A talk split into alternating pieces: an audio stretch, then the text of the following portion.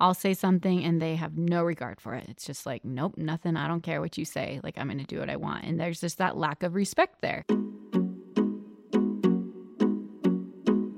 Welcome to the Child Whisperer podcast. I'm your host, Carol Tuttle, author of the best selling parenting book, The Child Whisperer. I'm with my co host, Anne Tuttle Brown. This type 1 mom asks I'm contemplating homeschooling my type 4 six year old daughter. One of the biggest concerns is me stepping into the role of the teacher. In the past, when I've asked her to read with me or work on a little homework assignment, she has refused. How can I let her be her own authority but also listen to me as her new teacher? This is a great question because one of the primary needs of a type 4 more serious child is to respect their need and intrinsic quality of being their own authority. And this has come up in a lot of parents' minds as a okay, I just they can do whatever they want. It's like they're just in charge of their life, you know, and obviously a six year old's not able to pull that off. So it's like, no, you become co authorities.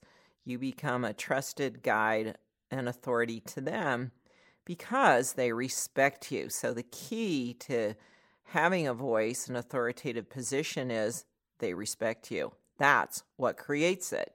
For them to have respect for you, they have to feel you respect them. And once you figure this one out, it's really one of the easiest type of children to raise. Once you understand that whole formula, which I think is interesting of any type. Type 4 children have a formula. Once you yeah, right? figure the that formula out, you're like, I just got to keep doing this. And they respect me and we get along we work together. We are cooperative. A partner of authority. Yeah, you're their authority, a partner in being an authority because they've allowed you that right and role. And so if your daughter is sick, she's starting to now exhibit this need to be respected if she's not respecting you back. So in a homeschooling situation, a six year old type 4 child is old enough to help create the infrastructure of the homeschool experience. Yeah, she's a really good candidate for homeschool. Yeah. Because if she, over here in the question, she says, I've asked her to read with me or do some homework assignment and she has refused. So maybe she doesn't respect her teacher at school and she doesn't see the point in doing these assignments. But if she's set up for success and she's created the structure along with mom for her homeschool, she could be a really good candidate for this type of setup and really succeed. Yeah, in fact, that doesn't necessarily mean she doesn't want to read with you. It's how it was all the infrastructure of how it showed up and how it was managed that maybe it was spurred on her last moment. I mean, this is a type yeah. one mom who's asking. Is there right. that infrastructure? It felt random to her. Mm-hmm. There was no like rhyme or reason to it, or no heads up, or anything that supported her choosing into that because she expected it.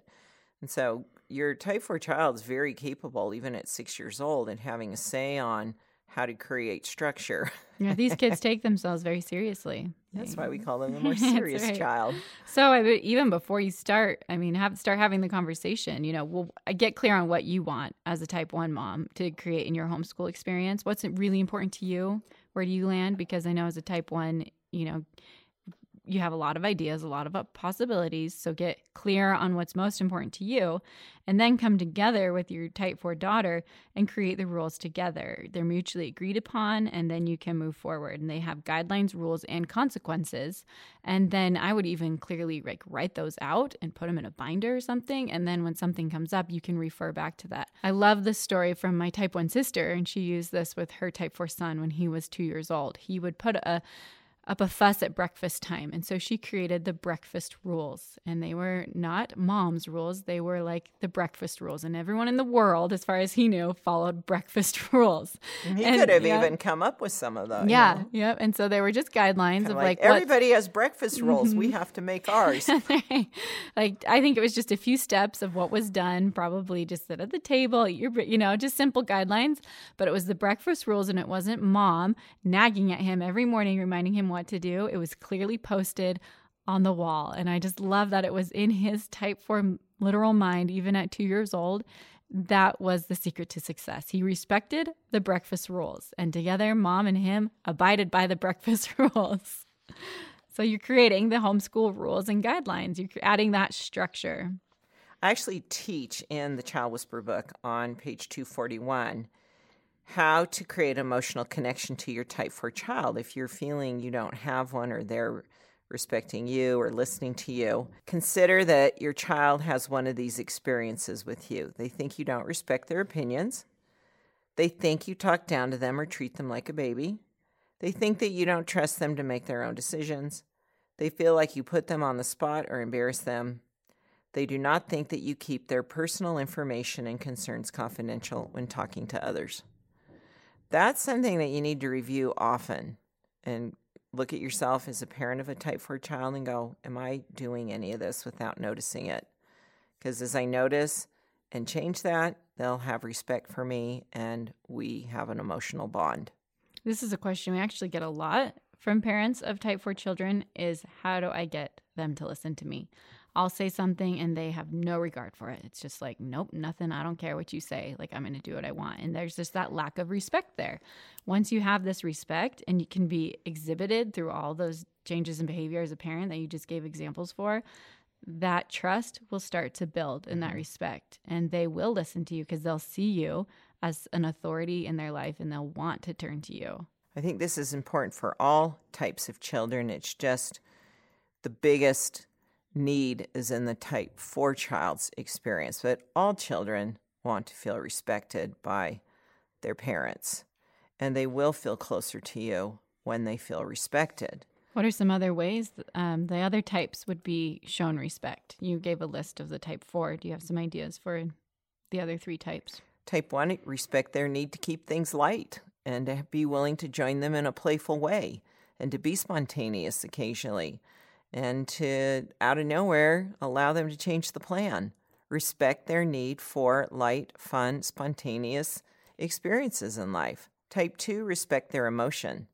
Respect the fact that they lead with a feeling experience in the world and respect how they feel rather than trying to change how they feel or tell them they shouldn't feel. Respect their tears. Or they won't share their emotions with yeah. you and they'll shut it, they'll stifle it. I actually Re- noticed this recently with my type 2 2 year old is he will you know he'll fall he'll hurt his knee and he will just keep moaning until you kneel down. What's the matter? What hurts? Give him a hug acknowledge his expressing of emotion of what's going on. If you just try to like move through it, he will not stop. and I expressed this to my husband. I said what he need because my husband type three was trying to just kind of move through it or change the mood or make him happy. And I said what he needs is just you to validate his emotion, let him express it, and then just give him a comforting hug. And he actually did that just this morning as we were leaving out the door. He was upset about something. And my husband said, Oh, you're feeling sad. And I was like, Good job, honey. You're doing it. And yeah, it that's showing respect for mm-hmm. his feelings. Type three, respect their need to just plow ahead and climb the counter once in a while and get their whatever done and go, I really respect your go for it way of living. That there's going to be times they need to, you just need to get out of their way and say, you know, I've experienced that as a type three adult with my husband for him to respect that in me that you just go, you know, it's how you move through life. And there's just times I need to back you up and do it your way, yeah. you know, and not do it my way. And that shows a huge amount of respect all the last three podcasts we've done, we've said you could use this with your spouse too. So I know it's true. Like, we are we don't like these are human, grow out of our uh, type when we're adults. We're still operating human by these natures. Yes. So this week's practice is, and be looking for this because it's going to show up for you. Something will present itself that you can show respect to your child this week. Your role is to just notice it, fill in the blank, and say, I really respect you because. And we've given some great ideas for all four types, which I love, based on their intrinsic natures, and especially for a type 4 child, because we started this conversation in reference to a parent wanting to get cooperation and their type 4 child to listen to them. So, how do you get your child to listen to you? When they feel respected by you, they are more apt to listen to you. Thanks for listening.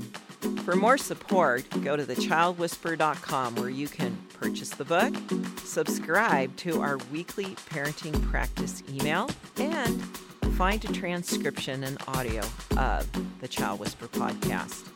If you're listening on iTunes, thank you for leaving a review. If you have a parenting question, please send it to parenting at liveyourtruth.com.